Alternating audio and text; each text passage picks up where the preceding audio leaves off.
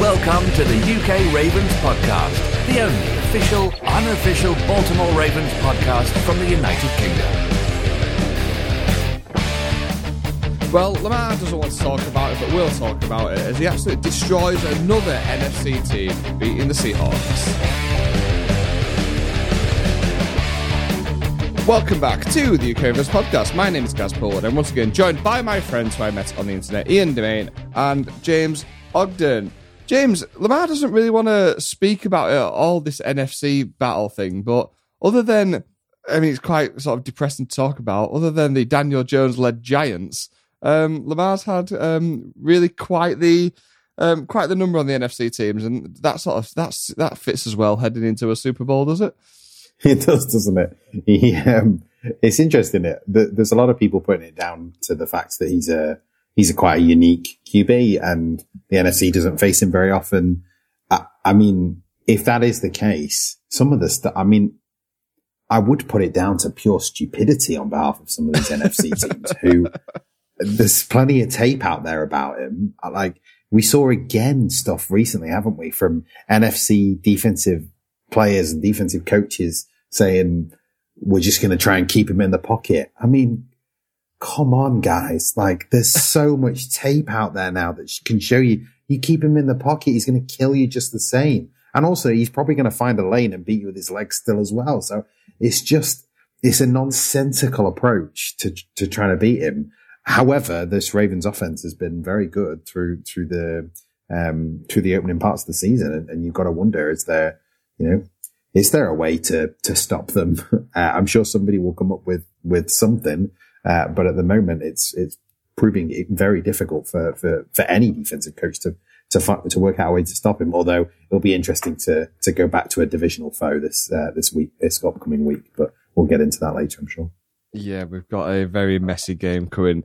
Ian, the New York Football Giants, the only team in the N F C to to beat Lamar. Like, you just like you look at all the all the teams we've played. We played the forty-niners when they were in there back in twenty nineteen. Where did they go go into the Super Bowl that year?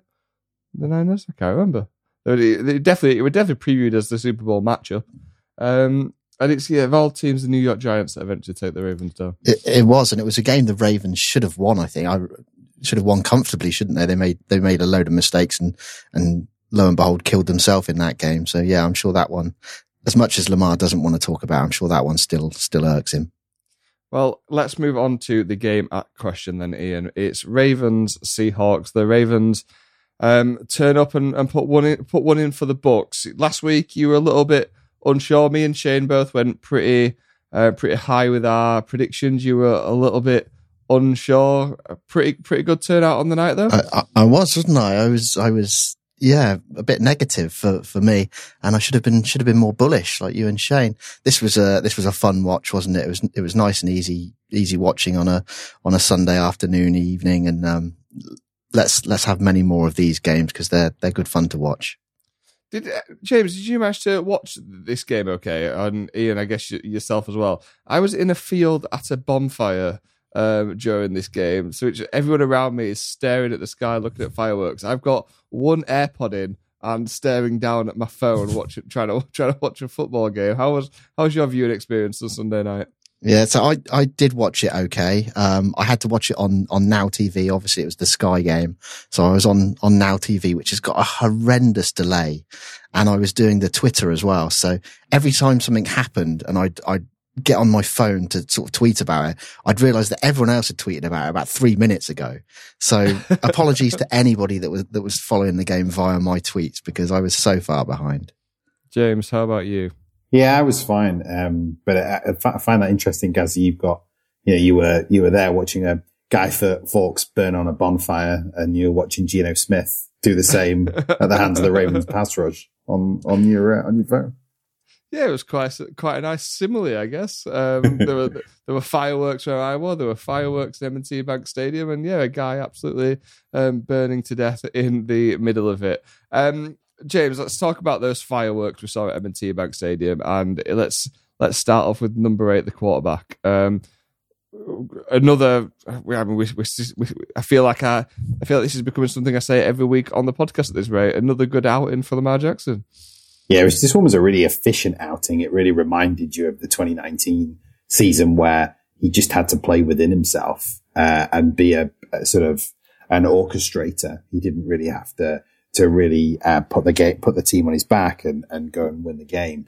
Um, he played within himself. Uh, it was a really nice day. Uh, he made some really good throws. He spread the ball around too, which we'll get on to with the receivers. You know, it wasn't just uh, you know, a heavy Zay Flowers day. It was um, it was spread around, um, and he just looks more and more comfortable in his offense each week. Um, and what a bonus to be able to just pull him for the fourth quarter and put put Tyler Huntley in. That was uh, that was very nice to see. Shades of two thousand nineteen from the, the Ravens offense at the moment, seeing Lamar Jackson um, sat on the sideline. No sunglasses this time, but we're, it is sort of moving into winter. Um, Ian, as James says, the, the ball was spread out quite a lot. Is is is not focusing. It's not the old Lamar Jackson where he focuses on Mark Andrews, and if Mark Andrews isn't free, he, he almost has a bit of a panic on. And actually, all the tight ends had a decent decent outing on Sunday night.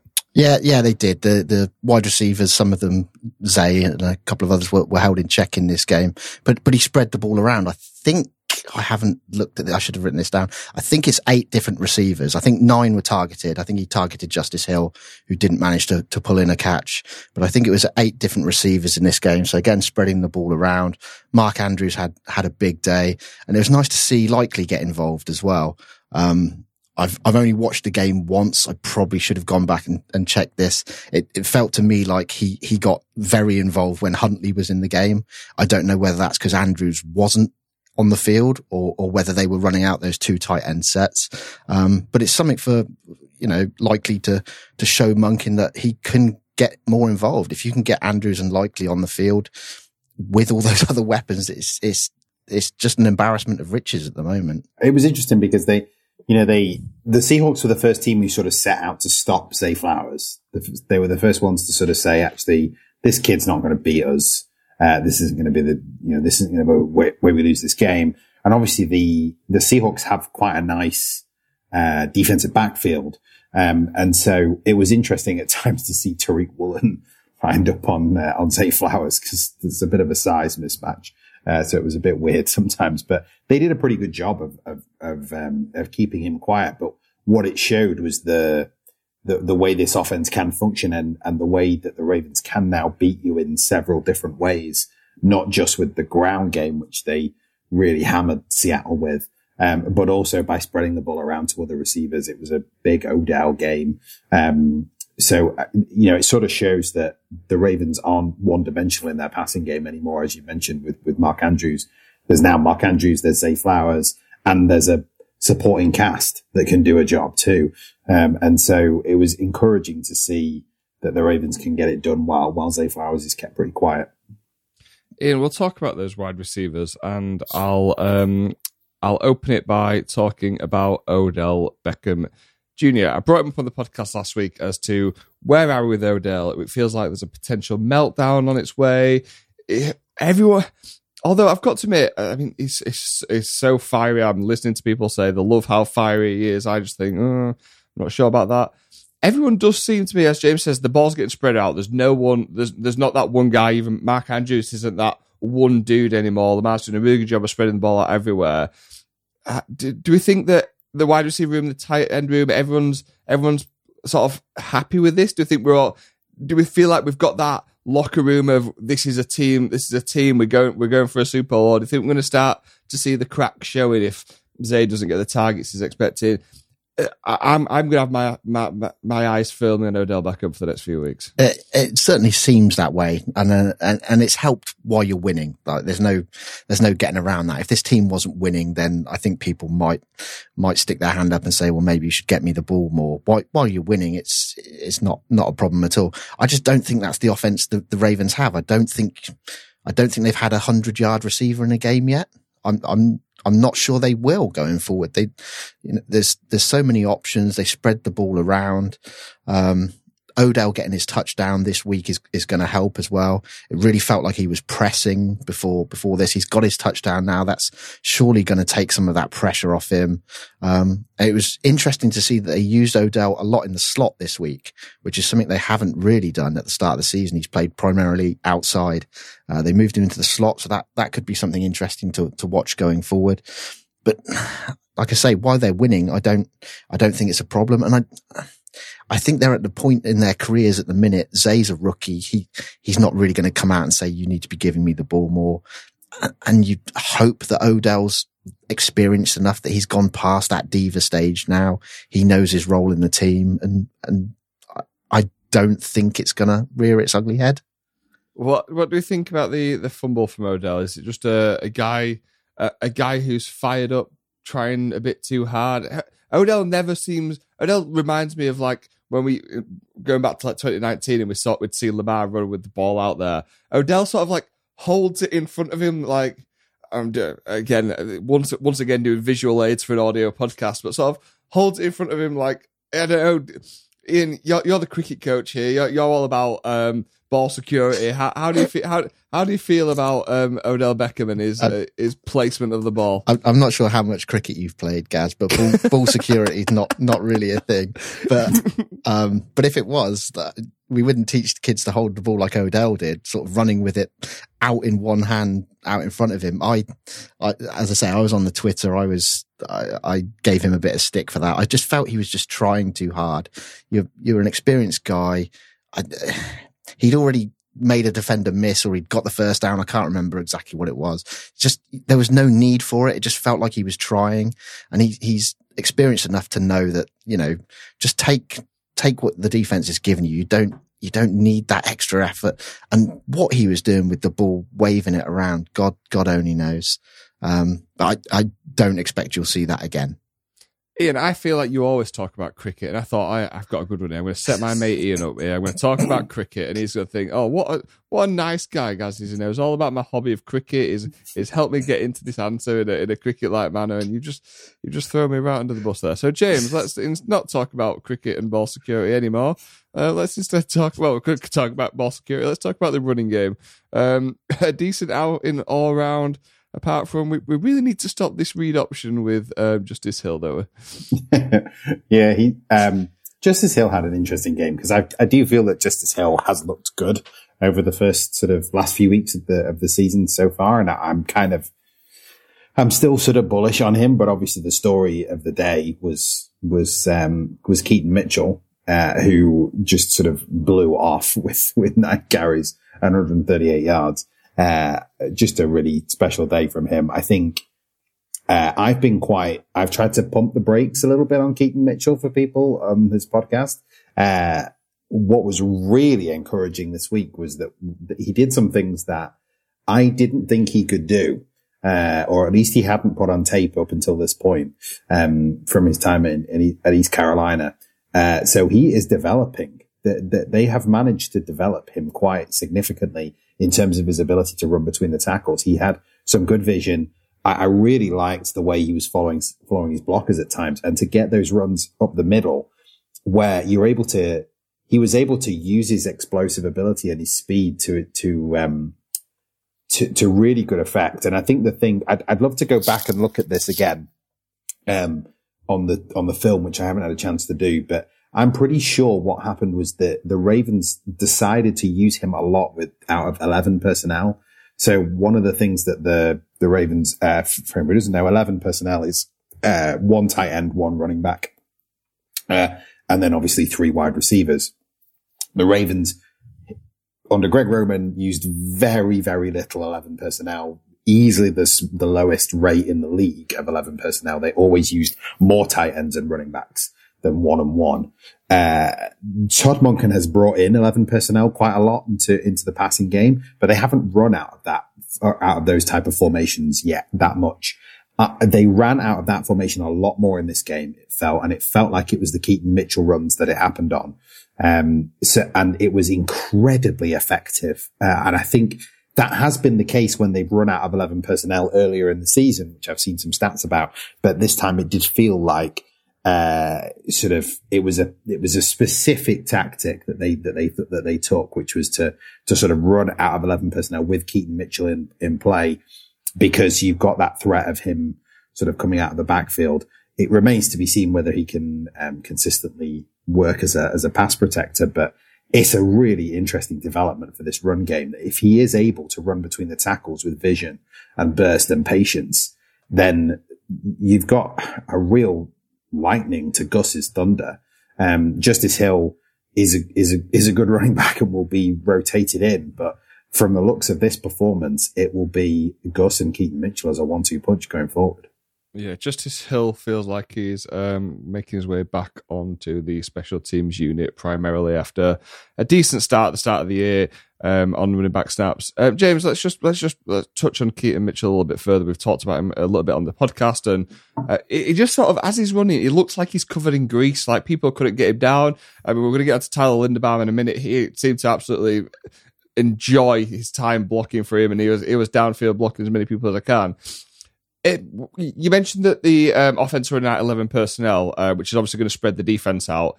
Is that why he's having so much success? Because Keaton Mitchell's based on speed, and they're just spreading the defense out. And before, your cornerbacks, your, your safeties, who are sort of having to play deep and wide, have got time to react. He's already eight, ten yards down the field. Yeah, they definitely wanted to get a lot of space. That was the reason they ran him, ran him particularly out of eleven personnel, because they wanted to get him in space as quickly as possible. Um, and one of the things you saw with him running in the out of those formations with that space, um, as you mentioned, Gaz, it was that you saw his ability, his contact balance, his ability to take hits and and stay upright, which you didn't see as much. And and when he's sort of not up at full speed, that feels more difficult for him. It feels it feels like he he isn't able to ride hits as well when he's not up, sort of up to speed. But when he was at Uh, when he was at speed, they, they were finding it very difficult to to bring him down. So that was an interesting. It was just a.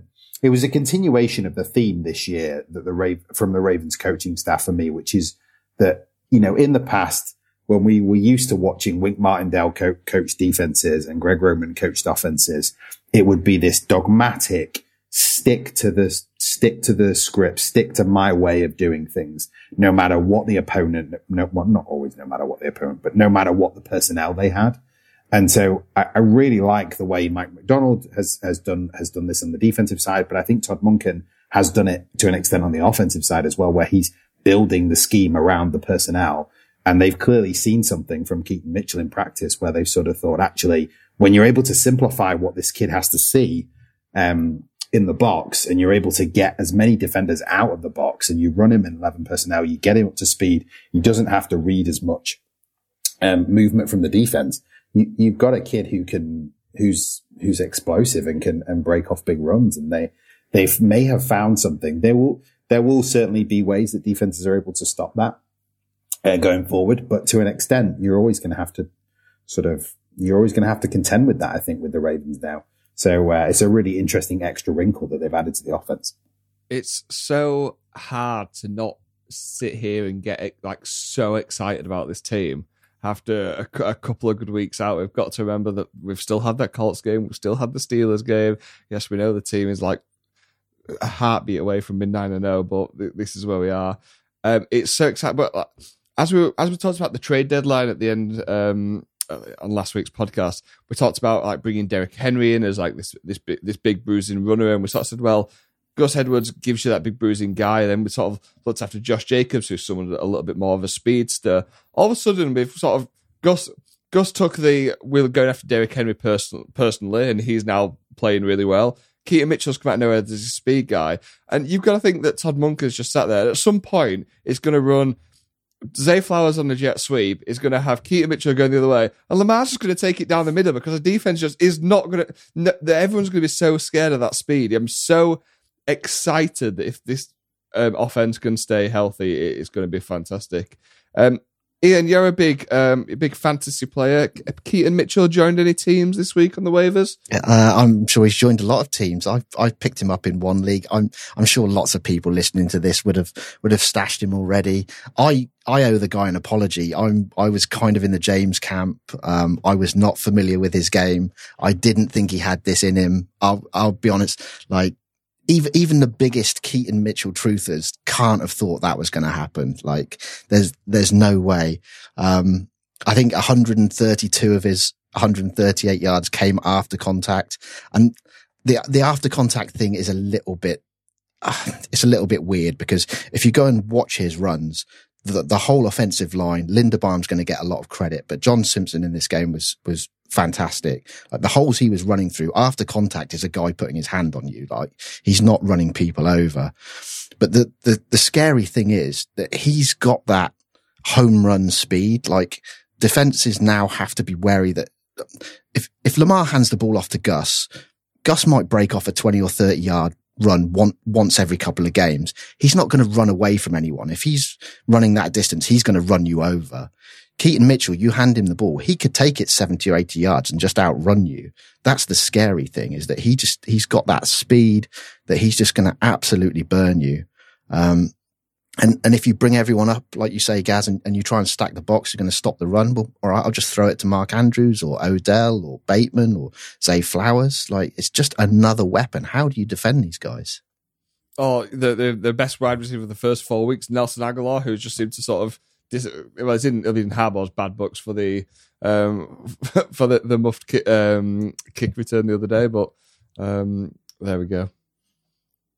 I think the thing the thing for me is that he uh, like uh, he hasn't put this on tape before. This type of this type of, of run, this type like the the way he ran on Sunday um, between the tackles. His the majority of his yards at East Carolina came Uh, outside the tackles, getting to be able to bounce outside, break it outside. And what they've, uh, it just looks like what they've been able to do is simplify the, the reads for him. And I've had, I've enabled him to, to sort of, they've mitigated the biggest weakness in his game, um, and have been able to, to teach him some things too and coach him up and develop him. And I'm sure he's like, he should get a lot of credit for that. So it does look like there's a chance that, I, like, there is no way you want him running into seven, eight man boxes. It's not going to work.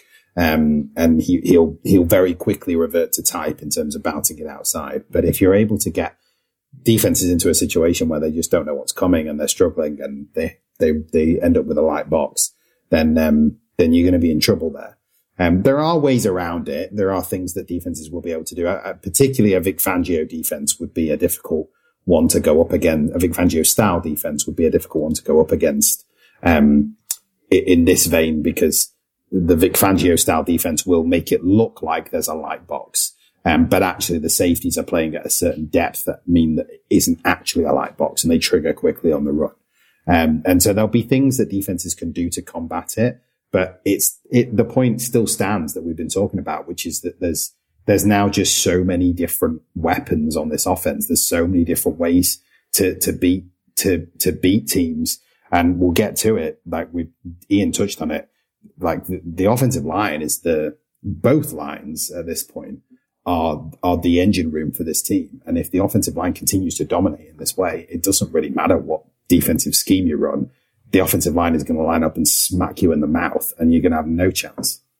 And we've been saying this for a few weeks now. The uh, Todd, Todd Monken hasn't really started running Lamar yet. And that, I, I don't think this is some some crazy change in system where Todd Monken's trying to prove that Lamar is a pocket passer. We know Lamar is a pocket passer. We know Lamar can pass. We know he can hit the outside. I just think he's saving his legs. And I think when, when crunch time comes on Christmas Day versus the 49ers, on New Year's Eve versus Vic Fangio and that Miami Dolphins defense, I just think if the run game starts getting jammed up, you're in the deep depths of the season, Lamar's just going to put his foot in the dirt and go. And then all of a sudden, the defense has to adjust on the fly to the fact, right, Lamar's running again. And then, as we as we're saying, that opens everything else up. You've you've got to you've got to spy Lamar. That takes a linebacker out of the box, and all of a sudden, there's a, there's an opening on the other side for Keaton Mitchell or Zay Flowers or anyone to come to come beat this. Um, this offense is incredible. Ian, let's let's talk about Todd Monken and how how he's built this offense. It was a we were all sort of. whelmed by the signing. We were ne- neither underwhelmed or overwhelmed. We were just sort of right, right in the middle. Well, you've got, you've got, you've gone full Clueless. There's a, a nineties reference for you. Uh, I love Clueless. Um, that's that's where we are. But this, I mean, this is again. I, I'm, I don't know if you can hear it at the back of my voice. I'm, I'm trying to like just not be like scream out in joy with how excited I am, because this is like a, a really uncomfortable place for a Ravens fan to be, and we're going to get on to how N F L media also seem to be fairly excited about us, and that absolutely petrifies me. But um, Todd Monken's doing a, a fair old job here, isn't he? He, he is. He's, do, he's doing a good job, isn't he? And this is the third straight game now with thirty plus points, so he's he's got to be doing something right.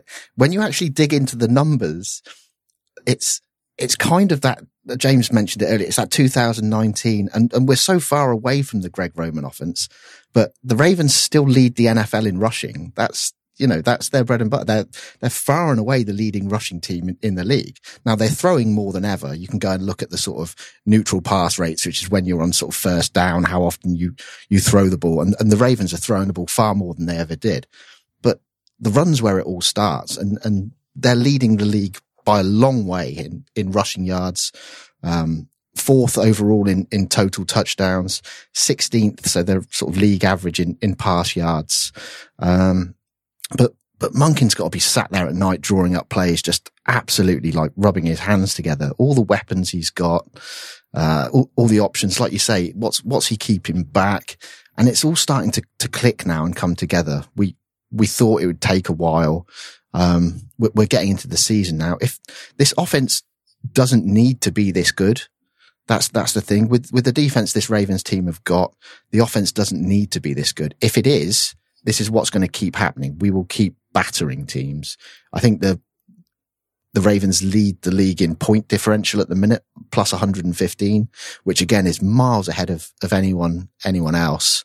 Um, So we're all getting very giddy, and it all sounds great. But we're such like we're such like basic giddy fans as well, and we're all like fantasy players, and everyone likes a shiny toy, and everyone likes seeing um, Odell Beckham in the end zone. The offense isn't even the best team on this on this team. Like, the, like they're just they they've got they're getting away with being good but not excellent, because the, the defense, which we're going to get onto, we'll, we'll talk about um, the big men at the front in a, before we do that, but. We've got to get onto the defense yet. We're, we're thirty minutes in, and we're, we've waxed poetical about this offense, which is just, it's not even the strongest part of this football team. And we're going to a Super Bowl. Um, James, before, before, before we move on to that defense, let's talk about, um, those, um, big men at the front. I've already talked about, um, Tyler Linderbaum, whose, um, short arms don't seem to be bothering him while he's thirty yards down the field blocking for Keaton Mitchell, do they? No. And, and, and Linderbaum, just uh, like he's he's worked on the weaknesses of his game, um, and is now uh, you know just I, I I think he's one of the best best offensive linemen in the N F L. Full stop, regardless of of position. Um, it won't be long before he's a Pro Bowler. It w- may not be long before he's an All Pro. He's he has eliminated some of the things that were were were difficult from his game. The way he creates leverage is is ex- just expert. Um, which means that his short arms don't matter, which was the which was the thing you saw at Iowa all the time anyway. Like it was it was always going to be like this. It, there was always going to be an adjustment period to some of those bigger behemoth defensive tackles that he was going to face. Which and he faced a gauntlet of them in his rookie year, um, and had some struggles. But since then, you know, you, you've you've seen the develop. You can if you watch him closely, you can see the development that he's the, the development path he's gone on. He's a He's a really special interior offensive lineman, and obviously the the kind of Hollywood play in this game was him um, blocking a, a linebacker at the line of scrimmage and then chasing him forty yards downfield and obliterating him because he wasn't finished with him, which was just beautiful to see. Um, but there were so many other uh, really good reps in this game from him. And uh, he's also benefiting from from being being flanked by uh, two really good guards, and and John Simpson is is is uh, is was had a had a really good outing in this game too. It's got to be such. It's got to be such a, a fun thing for the offensive line. You know you're running the ball. You know you're so much better than the other team, and they're just hitting people. The the Keaton Mitchell, the second big run he had, the one where Linderbaum sort of blocks about four or five guys, and then he turns around and bowling balls another couple. Watch. Like Simpson's great on that rep as well, but go and watch the right tackle, Pat Macari. He's, he's going up against, I think it's Jamal Adams. So a, a good safety. And he absolutely just drives him off the field. He's about twenty yards off the field and no one's noticed it because Linderbaum's so good. But this is a backup right tackle, just taking the safety and he's nowhere near. He's just still blocking him today. I think it's awesome to watch.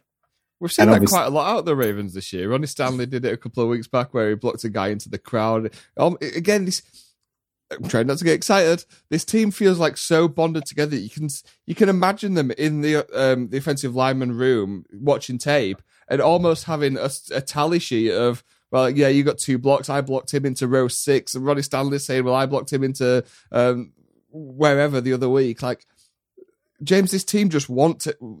They're, they're there for each other. They all want to eat and they want to succeed, don't they?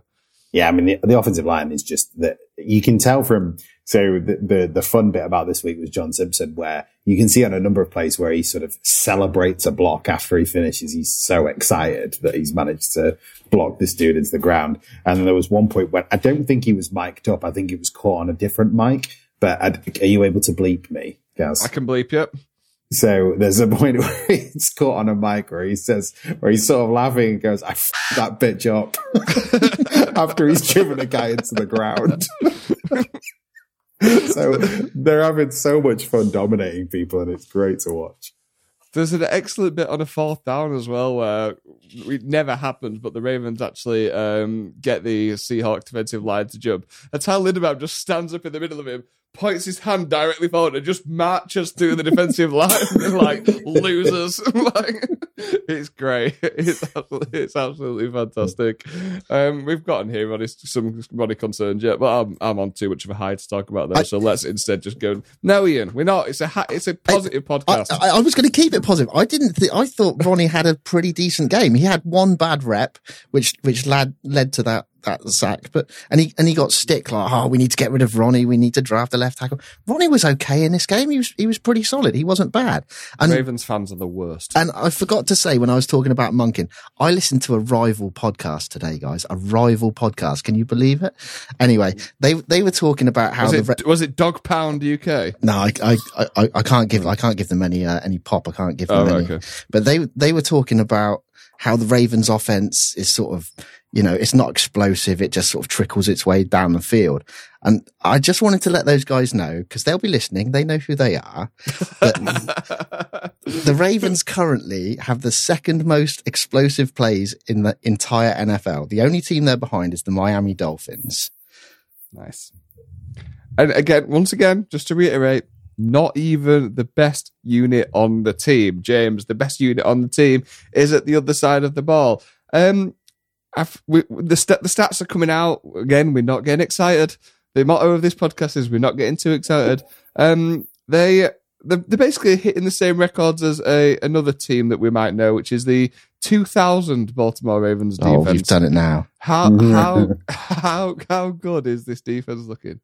It's, uh, it's special. It's, it's, I, I don't know that it's two thousand Ravens defense special. It, they're getting it done in a different way. Um, the, the two thousand Ravens defense was, was full of stars.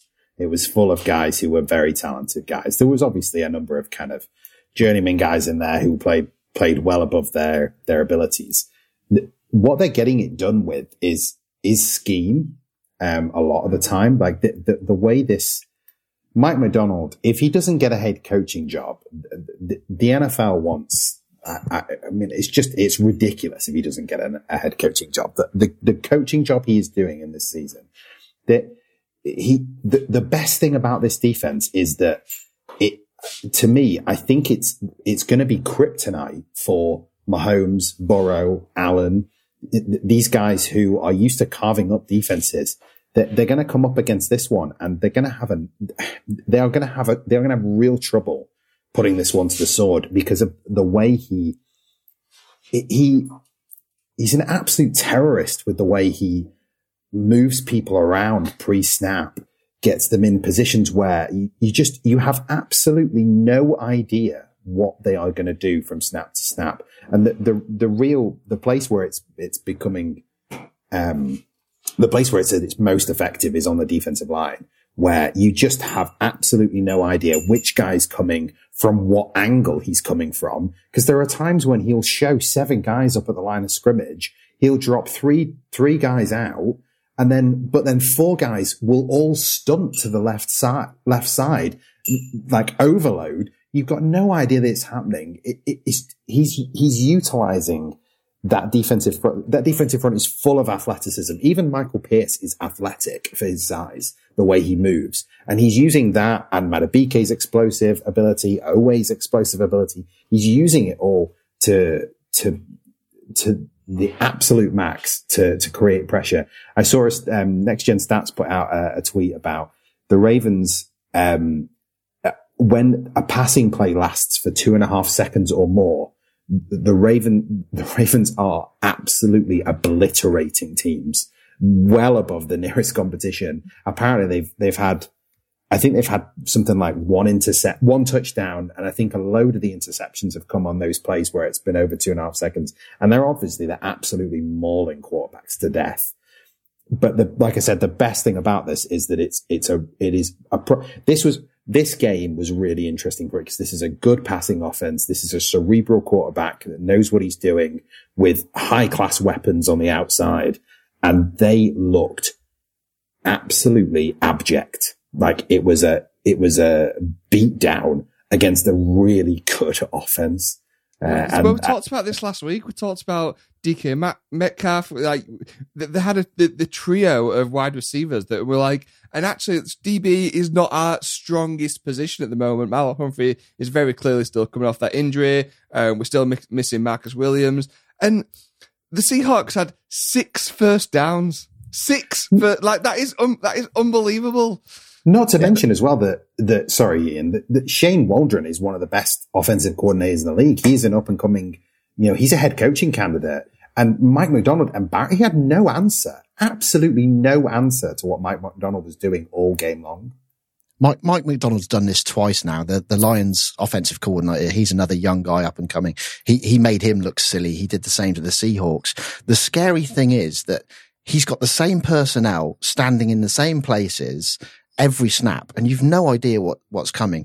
Now, early in the season, it was, he, he was getting sacks with, with the D Bs, and it was Roquan and it was Patrick Queen that were coming. Now he's just beating you with the guys on the D line. It was four sacks, all from, all from guys on, on the line this week.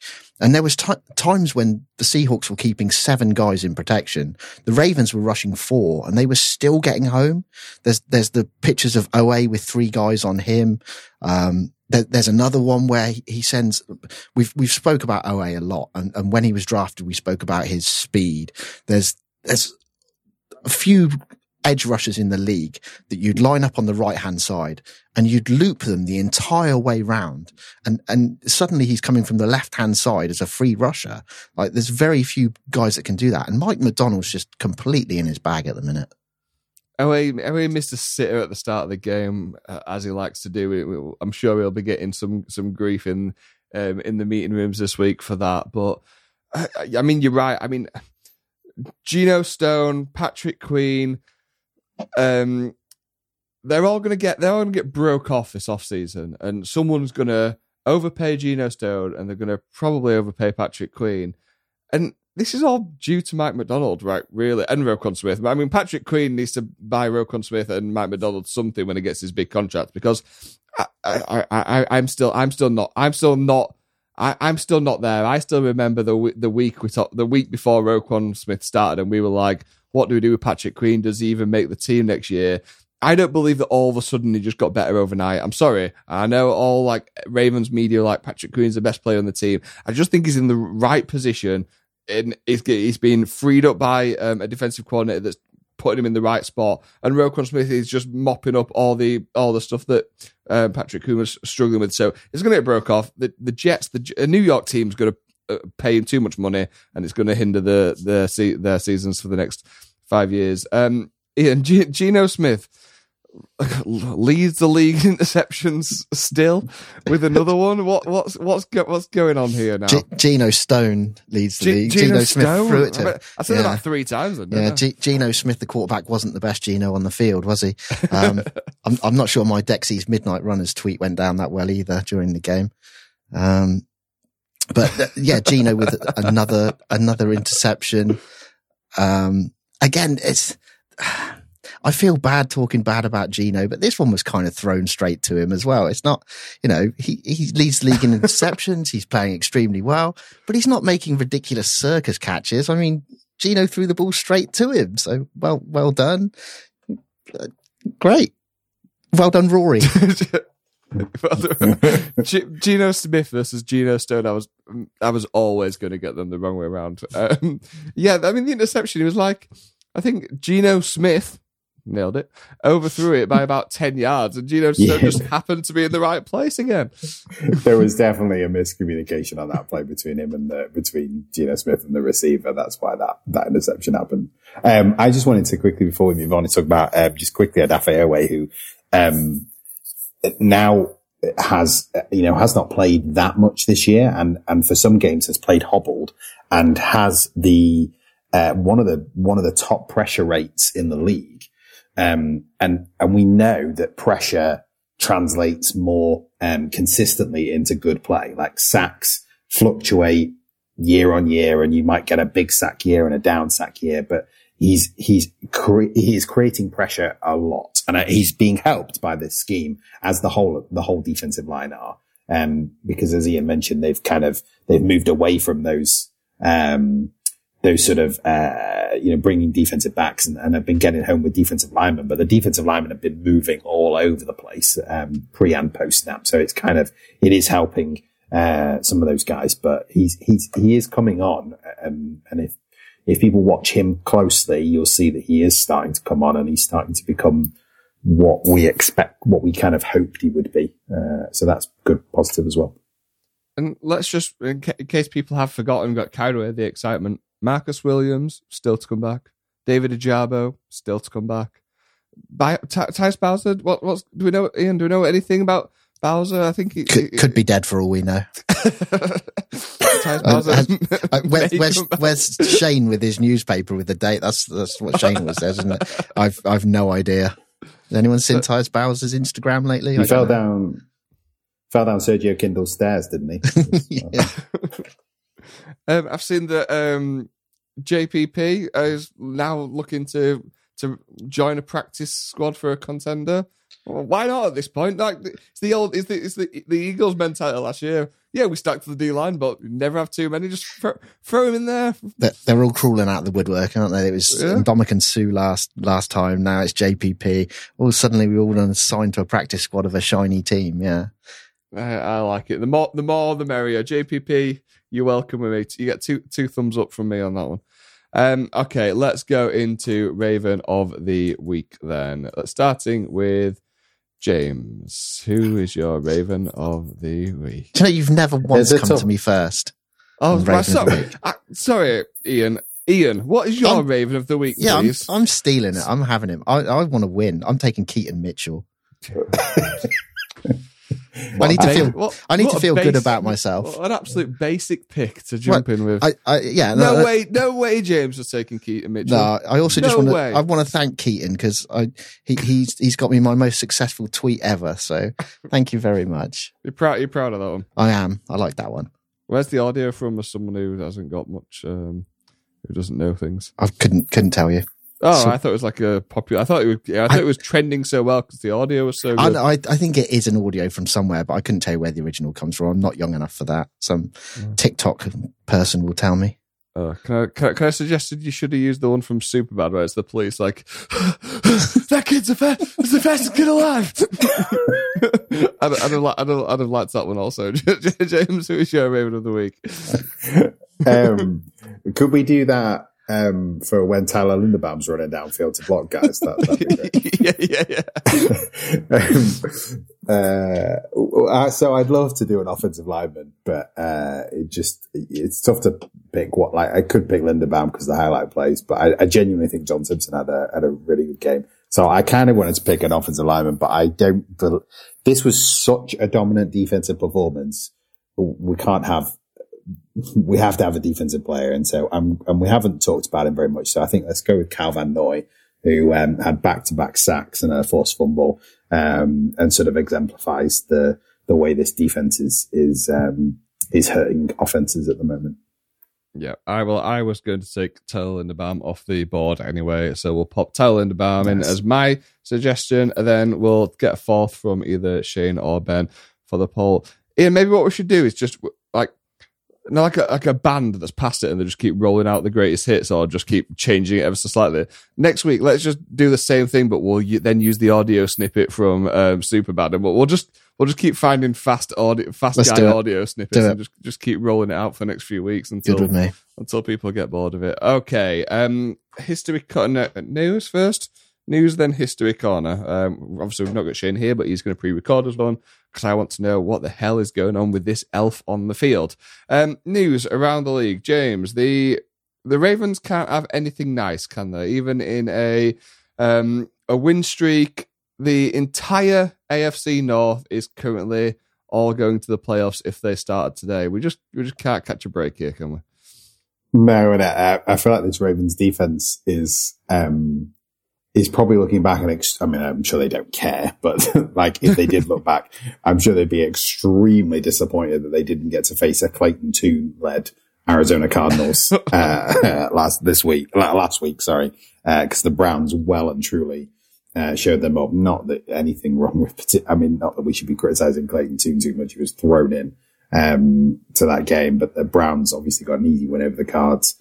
The Steelers uh, beat the Titans, which wasn't a surprise. Uh, and, and, to, and then obviously the, uh, the Bengals took care of business against the Bills. I, I still think there's, I mean, we'll co- to, we're going to come to the Browns game. Still think that's a game that the Ravens should and probably will win. That Bengals game a week later is looking like basically an A F C North decider. You know, if the Ravens are able to win that game, they take the tiebreaker over the Bengals. If they beat the Browns this week, they'll be four and one in division and they'll be two games clear of them. But it won't be like the first game. Uh, this Bengals offense has found its rhythm. Uh, Luana Rumo has started to work its magic with the defense. Uh, and so it's starting to become, uh, they're starting to become a bit of a threat, uh, to the Ravens, uh, getting some kind of home field advantage, because if there is a way that the Ravens can have at least, uh, a couple of game, couple of playoff games at home, if not, The, um, if not a, a home field advantage all the way through and a bye, uh, th- this is a dangerous team in the playoffs. So it really, I think these next two games really do count. And, uh, it's annoying that the A F C North is basically, uh, every team currently is in the playoffs from the A F C North. Uh, there are no other teams from any other divisions in the wild cards, uh, for in the, on the A F C. You've got to believe that Mike McDonald is in is in those defensive meeting rooms as well ahead of the Browns game, which we're going to get into. Say everyone's saying this Browns defense is the best in the league. This, I mean, this this this upcoming game's got thirteen to nine written all over it. Just so you know, and my predict my prediction is my, my prediction is going to um, to ring that true. Um, just to just to go back over them, Bengals striping out the ju- the jungle with o- alternating orange and black. Um, Sort of like it, can't can't lie. I think thought it actually looked really cool. And when they had all the lights going on, was it Monday Night Football, Sunday Night Football, Sunday Night Football? Like looked, looked great. Um, Steelers, they, they, they are a joke. They we should we should we should have just beaten them and put them to bed. But we've got the ta- we've we've now got the perfect opportunity over the next couple of weeks to put both the Browns and the Bengals to bed for a little bit and just just get on with our lives. Before we talk about any more Ravens stuff. You talked about my man Clayton Tune getting thrown in there. We'll talk about Josh Dobbs. I don't want to talk about Josh Dobbs in the game. I don't care about Josh Dobbs in the game. Great, he goes in and cadence and snapping. Wow, yeah, okay. You've heard, you've heard it on you've heard it on every podcast ever. Have you seen? This has made my week so much better. Have you seen on his TikTok? He put out a highlight video of himself. He put a highlight video of himself from the game, which had like the snap and everything in it, but is used Creed as the music. And during like the halftime show, the if like halfway through the video, it's got the guy in the Creed halftime show for Thanksgiving, like the bald guy in the curtain, but it's photoshopped his own face on the guy. So just in the middle of this like highlight thing, there's just Josh Dobbs like flying in a curtain to Creed playing in the background, and it's just the funniest thing I've ever seen in my life. I was absolutely bent over. Oh my god, I thought it was so funny. Um, if you haven't, listeners, if you haven't seen it, find you find it, and I'll Ian, I'll send it to you as a tweet out. It's so funny. It's so clever. Um, Ian, three three Ravens named to P F F's mid-season All-Pro teams. Can we guess who they are? Well, I'm going to have to because I haven't seen this, so I've got oh, yeah. absolutely no idea. Yeah. So I was just jotting them down. I think I've got two absolute nailed on. I, I, Lamar has to be one. Has Lamar to be. is one. Roquan Smith. Roquan Smith is okay. two. I've got a third name written down, but this is where I'm starting to get. I, I'm going to go with Tyler Linderbaum. Okay, James. Any I, any disagreements? No, I would also go with Linderbaum as the third. Geno Stone. Oh, uh, yeah. How did I miss Gino? They have Gino. They have liked him in the past as well when he when he came in uh, last season too. So that's that's not a surprise. Gino Stone. I mean, it means nothing. It's the P F F mid-season All-Pro teams. We haven't any any, any hot takes on the P F F mid-season All-Pro teams. No, great. No. Okay, um, Ian, we'll stay with you. Um, an you're an awful place for Ravens fans to be. I've mentioned this throughout the podcast. N F L media seems to like the Ravens. We hate this, don't we? Like, Wait. as Ravens fans, we like to be the underdog. So uh, everyone's doing the power rankings now. This is like this is like the thing that's becoming uber popular. N F L did it for a few years, and now everyone's just get, getting involved. So we are number one for The Athletic, U S A Today, and Yahoo! And number two for N F L, The Ringer, and Pro Football Network. We like sort of been like, anywhere between like eight and twelve, really, don't we? We we do that. That would be ideal. We're, we're also number two for anyone that, that wants to know on the Arrowheads Abroad power rankings. So is that you. behind Kansas City? Oh, obviously. Oh so, my God! Get over yourselves, Jesus! So, that so, is the worst thing. That is. But this is this. Um, we we, we don't. We, sorry, sorry. Have Casey ever not been number one on that? Like, is that just sort of penned in and they just pencil the rest in? Like, oh my God, get over yourself. Anyway, sorry, sorry. Take...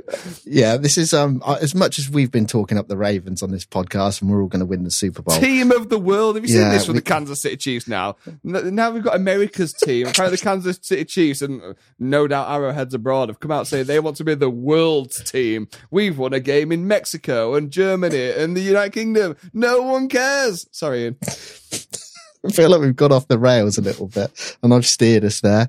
But um, yeah, we're, we're top of everyone's power rankings. We don't like it. Let's go back. Let's you know, let the Bengals or someone else have it. Let's.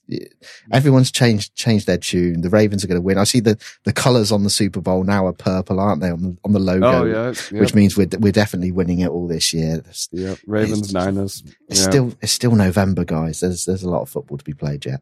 There's a lot of football to be played. Um, James, the Kansas City Chiefs are the, the the the world's team, the America's team, the A F C West team. Another team in that division are the Raiders. Where are they these days? Vegas, Las Vegas Raiders. Still want to call them the Oakland Raiders for some reason.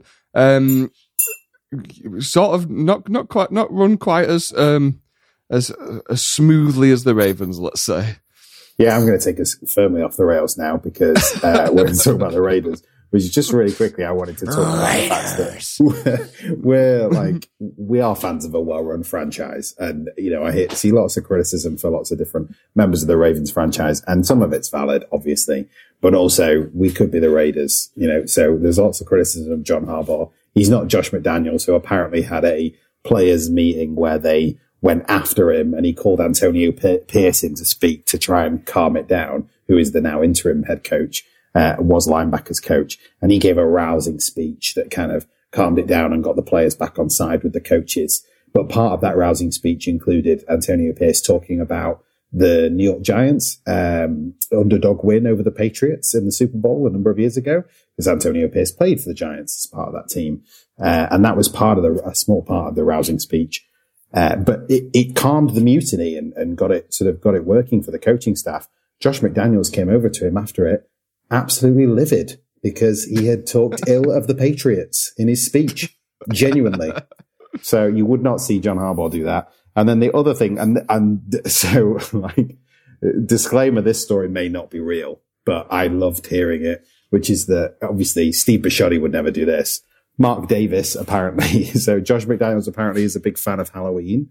He dressed up as Mark Davis for Halloween, his boss, uh, which, and if anybody's seen Mark Davis, he's a bit of a caricature of himself. You could certainly dress up as him. uh, he uh, apparently came into work dressed as Mark Davis. Mark Davis looked like he loved this, was like really into it. Apparently got him a Chinese from his favorite Chinese place that he, he likes to get his lunch from, at the Chinese with him. And then said, you better open your fortune cookie. He opened the fortune cookie, and inside the message said, you're fired. Oh, my God, that's incredible. That is so good. I mean, I don't think, we, I don't think, we've, I don't think we've, we've come back and spoke about the Raiders after the trade deadline. Was that last week we talked about the trade deadline? It was. Um, so I think the the Raiders firings must have happened just after. So You, you, you've got this like little Halloween prank where you put your fired into a fortune cookie, and I'm sure Matt Davis is busy working away at that. Um, in the meantime, you've got a team that's fallen to bits now. The one last week, it always happens. No one knows quite why it happens, but it happens. Everyone gets fired. The team win. Apparently, during the like the last two days of the trade deadline, they took Dave Ziegler's phone off him. So you know you're going to fire, take the G M and the head coach out. You're, you're obviously heading towards a bit of a tank, a bit of a rebuild. You've got Josh Jacobs on the team who said he wants to play for the Ravens. You've got another few key pieces, Max Crosby, whether they'd actually deal Max Crosby, I don't know. And instead of like even just take, they just took everyone's phones off them. Like, all right, well, we're not, we, we can't answer, so you can't have any of our players. This is ridiculous from the rate. Like, it's just a ridiculous franchise. And I, I, I always think, like Raiders as well, James, they've got such a, Just a strong, it's quite a, like a, it was a strong brand like through N W A and hip hop and that sort of L A scene in like the eighties, nineties. It became such a strong brand, but like it's a team that since the eighties have played in L A, they've been in Oakland, they've been, they're now in Vegas. I just, I'd find it so hard, especially as a U K fan. I wonder how many U K fans there are who aren't just buying the merch because they, they, they think they'll want to be in N W A or something. How, how you can support a team that just ups and leaves and and goes as they do? You can't, I don't think it. So, um, I don't know if I've talked about it on this podcast very much, but I'm, I'm a bit of a baseball fan. Um, I don't support the Orioles, unfortunately. I support the, the first team that I went to see uh, as a baseball fan, and that's the Oakland A's. Uh, and they are moving the A's out of Oakland, probably to Vegas, following the Raiders.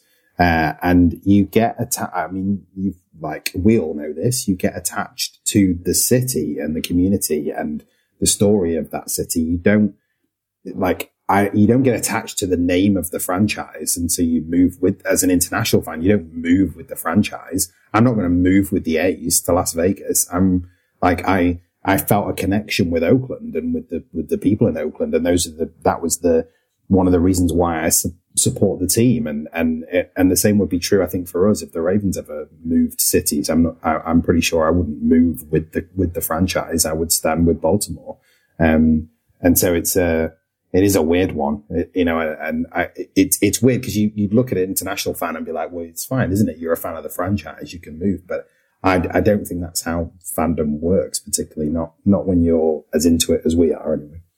Does that mean they're putting the um, baseball field back on the stadium in Vegas? So we're gonna go, we're gonna go back in time five years, and the Raiders are gonna open the season with a baseball field in the middle of it. I hope so. That'd be great. No, they uh, they are gonna build on a very, very tiny, tiny, tiny pl- plot of land near a casino, uh, because and then play uh, what is it, uh, seventy odd? Is it eighty? No, eighty-two games. I think it's eighty-two games in the searing Nevada desert heat in the summer. What a great idea, guys. Brilliant. Great, great idea. That is. Right, we, let's try and get this um, podcast somewhat back on the rails, and we're going to do that by sending it to Shane, who isn't here. The um, festive season is round the corner.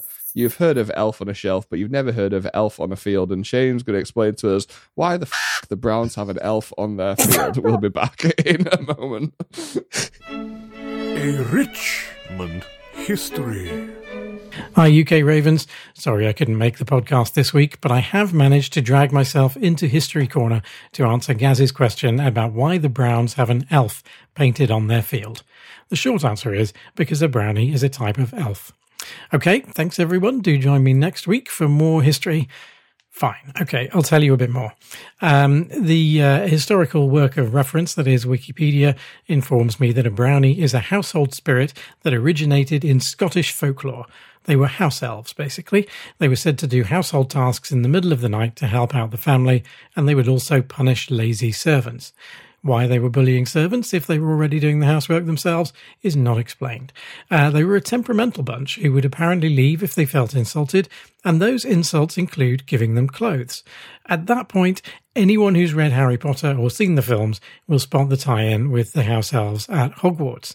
They also did chores and would leave, or in their case be set free, if you gave them clothes. So that's an idea that J K Rowling borrowed uh, for her books, but so did lots of other children's authors.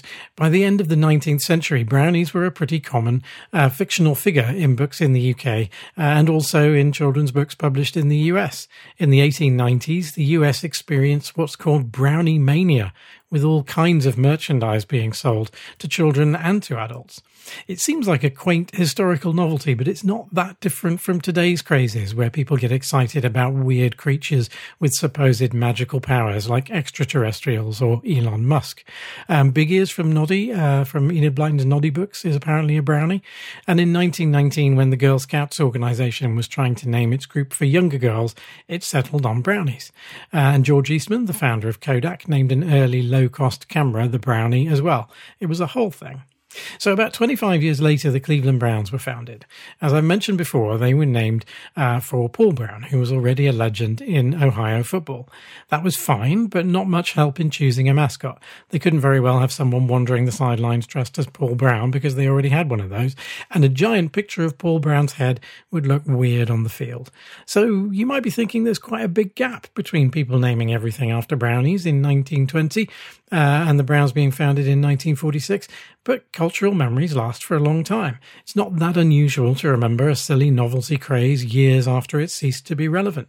Just look at the new Robbie Williams documentary. So somebody at the Browns organisation remembered brownies, uh, probably from their childhood, and decided that that would be the mascot for the team. And it was for about twenty years or so. Art Modell sacked Paul Brown in the early sixties, and he fired the elf a few years later because he thought it was childish. Based on what we know about brownies, we can assume it was mortally offended by this, but a fan poll in twenty twenty-two managed to coax it back. So there it is, painted on the field once again, and the fact that it was a fan poll last year explains why this hasn't really come up before. Um, people outside Cleveland don't really understand what it's doing there, um, but it's been one hundred years since brownies were a big deal after all. Nobody will remember Robbie Williams in a century either. And there goes Shane explaining why the hell the Browns have an elf on their field. Or at least I hope so. We we talked we talked the break between us. We, we've not heard. Shane's going to record this after we've recorded the podcast, and I'm just going to pop it in in post. So if he decides to go on a rant about something completely different, then that transition is not going to make any sense. Okay, Ian, let's talk about those Cleveland Browns then with their potential elf on a field. On Sunday at six p.m. at M and T Bank Stadium. The Browns come in at five and three, and as we've discussed, at the moment, do they hold like the sixth seed? Is it? 'Cause the Bengals are still the bottom of the division, aren't they? They are. Yeah, yeah. So. Bengals are seventh, so I think, I think the Browns must be fifth or sixth. Yeah.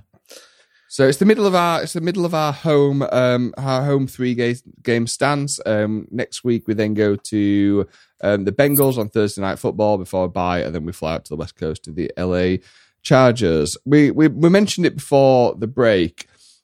The Browns are coming in with a a, a, a pretty good looking defense, and you've got to feel that this is a defensive led game, and this is this is Mike McDonald getting into that room and saying these guys want to prove you're the best. De- they're the best defense, and we're going to show them otherwise.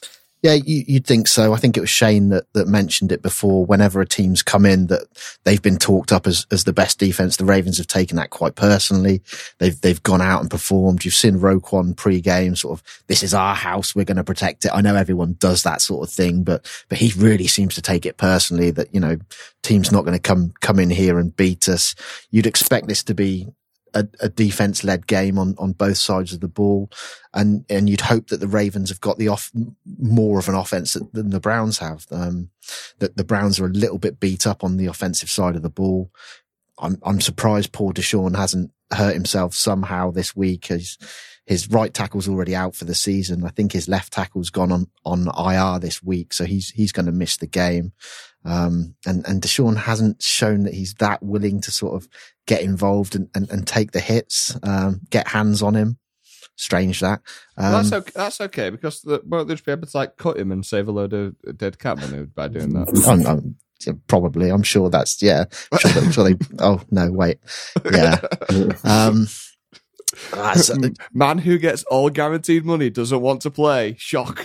What a ridiculous contract. Sorry, Ian, you were mid-flow, and I just I, took, I, I, took, took I, you out to take a jab at poor Deshaun Watson. I, I don't think you should you should ever apologise for taking the jab at Deshaun. So feel feel free to take as many as you want.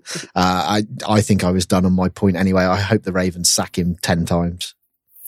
Think he finishes the game, or do you think this is this is an absolute uh, this this is an absolute show? And all this, as you say, you're surprised he's not picked up an injury uh, midweek. Do you think he picks up an injury in the middle of the game and goes out with, with something, and it, this turns into a storyline?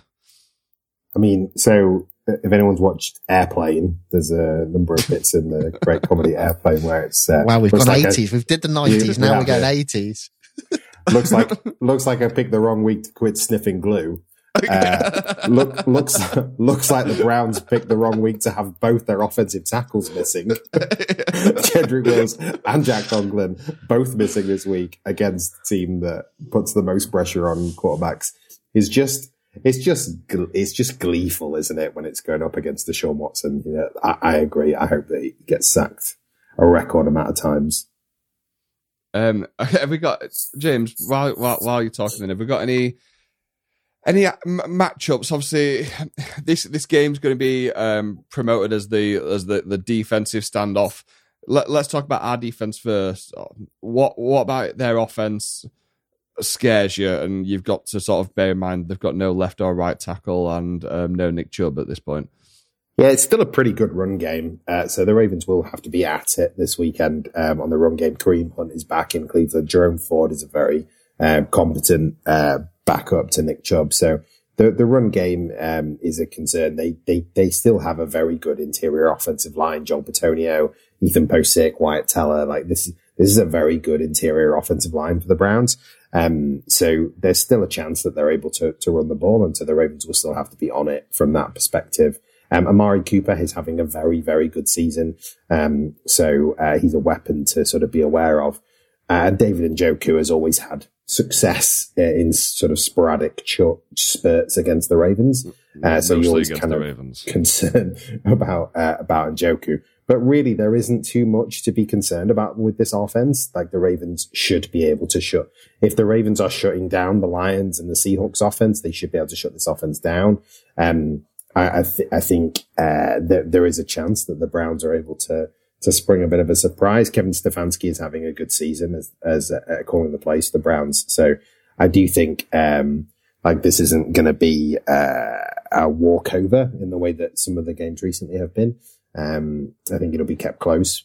The, the real matchup you want to watch if we want to move to the other side of the ball, um, is Myles Garrett against Ronnie Stanley. Like this is, this is always probably the matchup to watch in this game, but, the reason why it's particularly intriguing is Myles Garrett is at the very, very height of his powers. He is at the very top of his game.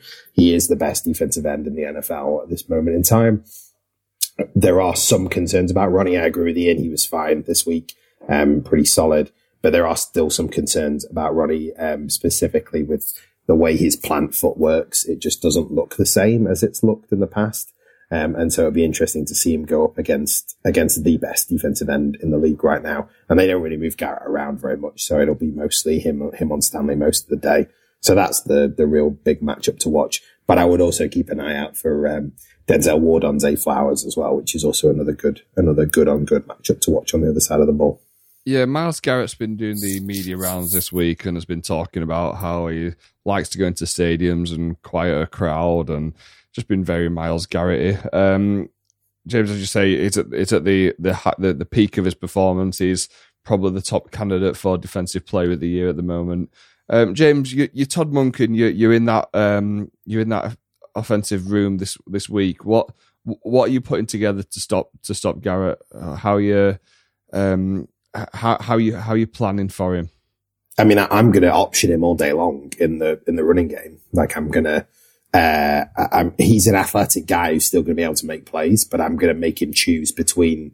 You know, the, the Ravens have have um, have done really well with the R P Os recently, and I just I just feel like you would you just give him give him put him put him in put him in a bind where he's not able to put him in a position where he's going to have to think a little bit more and not have to just go blaring out at the quarterback.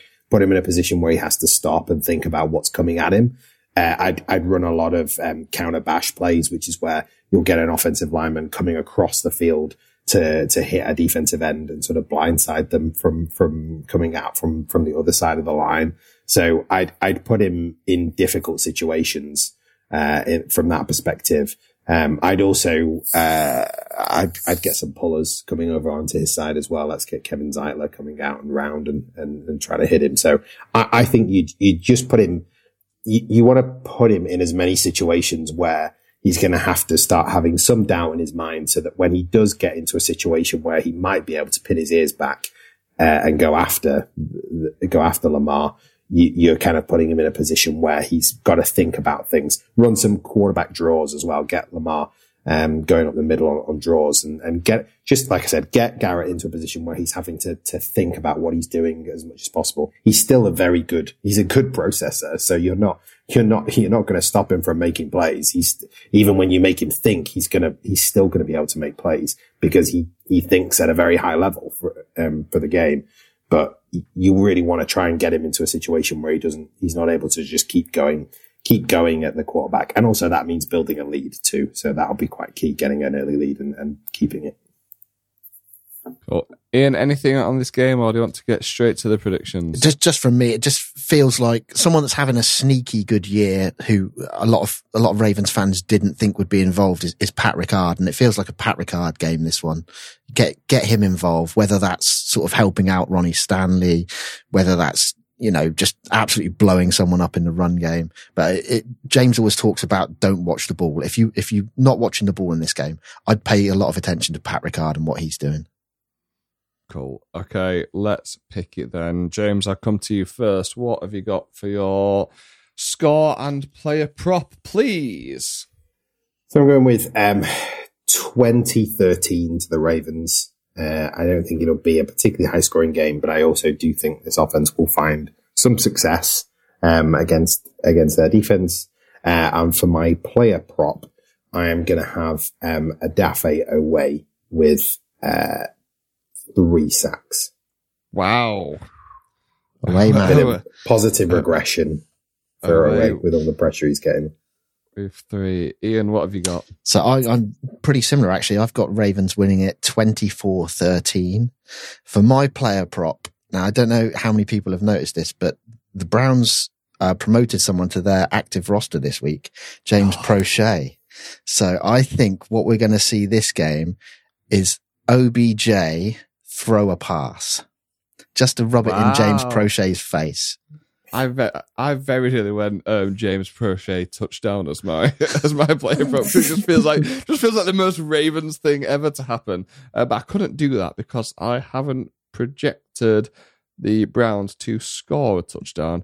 I'm going to go th- as I said it earlier in the podcast. I'm going to go thirteen nine in just an awful A F C North game. thirteen nine. I really struggled with my player prop here. Um, so I will go with Odell Beckham to score the only touchdown of the day. Um, yeah, I just, I just think it's going to be ugly and messy. And I think, I don't know if this is just like the, the, the deep seated Ravens fan in me that I just, I know it's been great and it, it, it's, it's reminiscent of twenty nineteen where I just, I just don't, I just can't believe there's a chance we're going to go out there and put thirty-five points on this Browns defense and embarrass them, which we've already sort of done. What did we beat them first time round in their place? It was, it was, it was a decent outing. I can't remember the score off the top of my head, but it was, it was a decent outing and the Ravens played well. And hopefully the Ravens will just wear that defense down and our defense will, will, will, will show up and, and prove they're the better team on the day. But something about something about this one says that we're, we've had a few weeks of, of highs from the Ravens. We're going into play the two big A F C North um, games that we need to to win, the the Browns and the Bengals, and I just feel like we're, we're going to be heading into Thursday night football. And I sort of like I sort of like that in a way. I sort of want that everyone sort of to go into Thursday night football against the the Bengals just a bit pissed off, and and have a have a have a really good performance out of the Ravens. Um, Ian, I'm going to come to you about meetups. You knew this were coming, I'm guessing, but you've definitely not prepared for it. Um, you never have. Um, we've got hundreds again, haven't we? It's another week. We've got Dublin, Newcastle. There's four four this weekend: Dublin, Newcastle, Glasgow, and London, which is sold out. So oh, there cool. there is still tickets for for Dublin, for Glasgow, and for the other one, which was Newcastle. Um, so yeah, you can get yourself along to those, uh, and then. The start of December is the, is the next ones after that, where there's Bristol and Birmingham, another London and Manchester. So yeah, plenty, plenty of opportunities to come along to meetups. Cool. Have we announced the? Uh, I'm behind on everything at the minute. Have we announced the the U K Ravens London Christmas party yet? Uh, we have. Yes, we have. Yeah, yeah. Which is on the eleventh of December. Is that even a tenth of December? I'm frantically searching now. It's sometime in December in it's, London. Yeah, it's. I'm sure it's the tenth, isn't it? It's the tenth, tenth of December. So there's one, there's a Christmas party in the south, which is London, uh, Belushi's London Bridge. And there's a Christmas party in the north, which is Manchester, which is some pub somewhere in the north where they probably sell gravy and pint glasses. And come on. What on earth is going on on this podcast? Ian, we've got our, our hotel booked for the, For the for the London Christmas party. We're we're excited to go back to Belushi's, aren't we, and, and see some familiar faces. We are, yeah. We're, it should be a good time. So get get yourself along. If you can't make uh, if you can't make Manchester, come down to London, hang out with, with Gaz and I, and, and whoever else will be there. Good stuff. Right, okay. Well, let's get out of here. We're gonna be back next week, where we're going to be reviewing a painful win against the Cleveland Browns and previewing the home A F C North clash against the Cincinnati Bengals on Thursday Night Football. If you'd like to be involved in the show, as always, please email us at hello at ukravens dot org. And until next week, let's go Ravens. Thank you for listening to the U K Ravens podcast. This podcast is created, hosted and produced by members of the U K Ravens. Join the community on social media at U K Ravens and facebook.com forward slash UK Ravens. If you haven't already, please subscribe to the U K Ravens podcast on Apple Podcasts, Spotify, or wherever you listen to your favourite podcasts. To be involved with the show, email us at ukravenshow at gmail.com. For more info, links, and to stay up to date, visit w w w dot u k ravens dot com.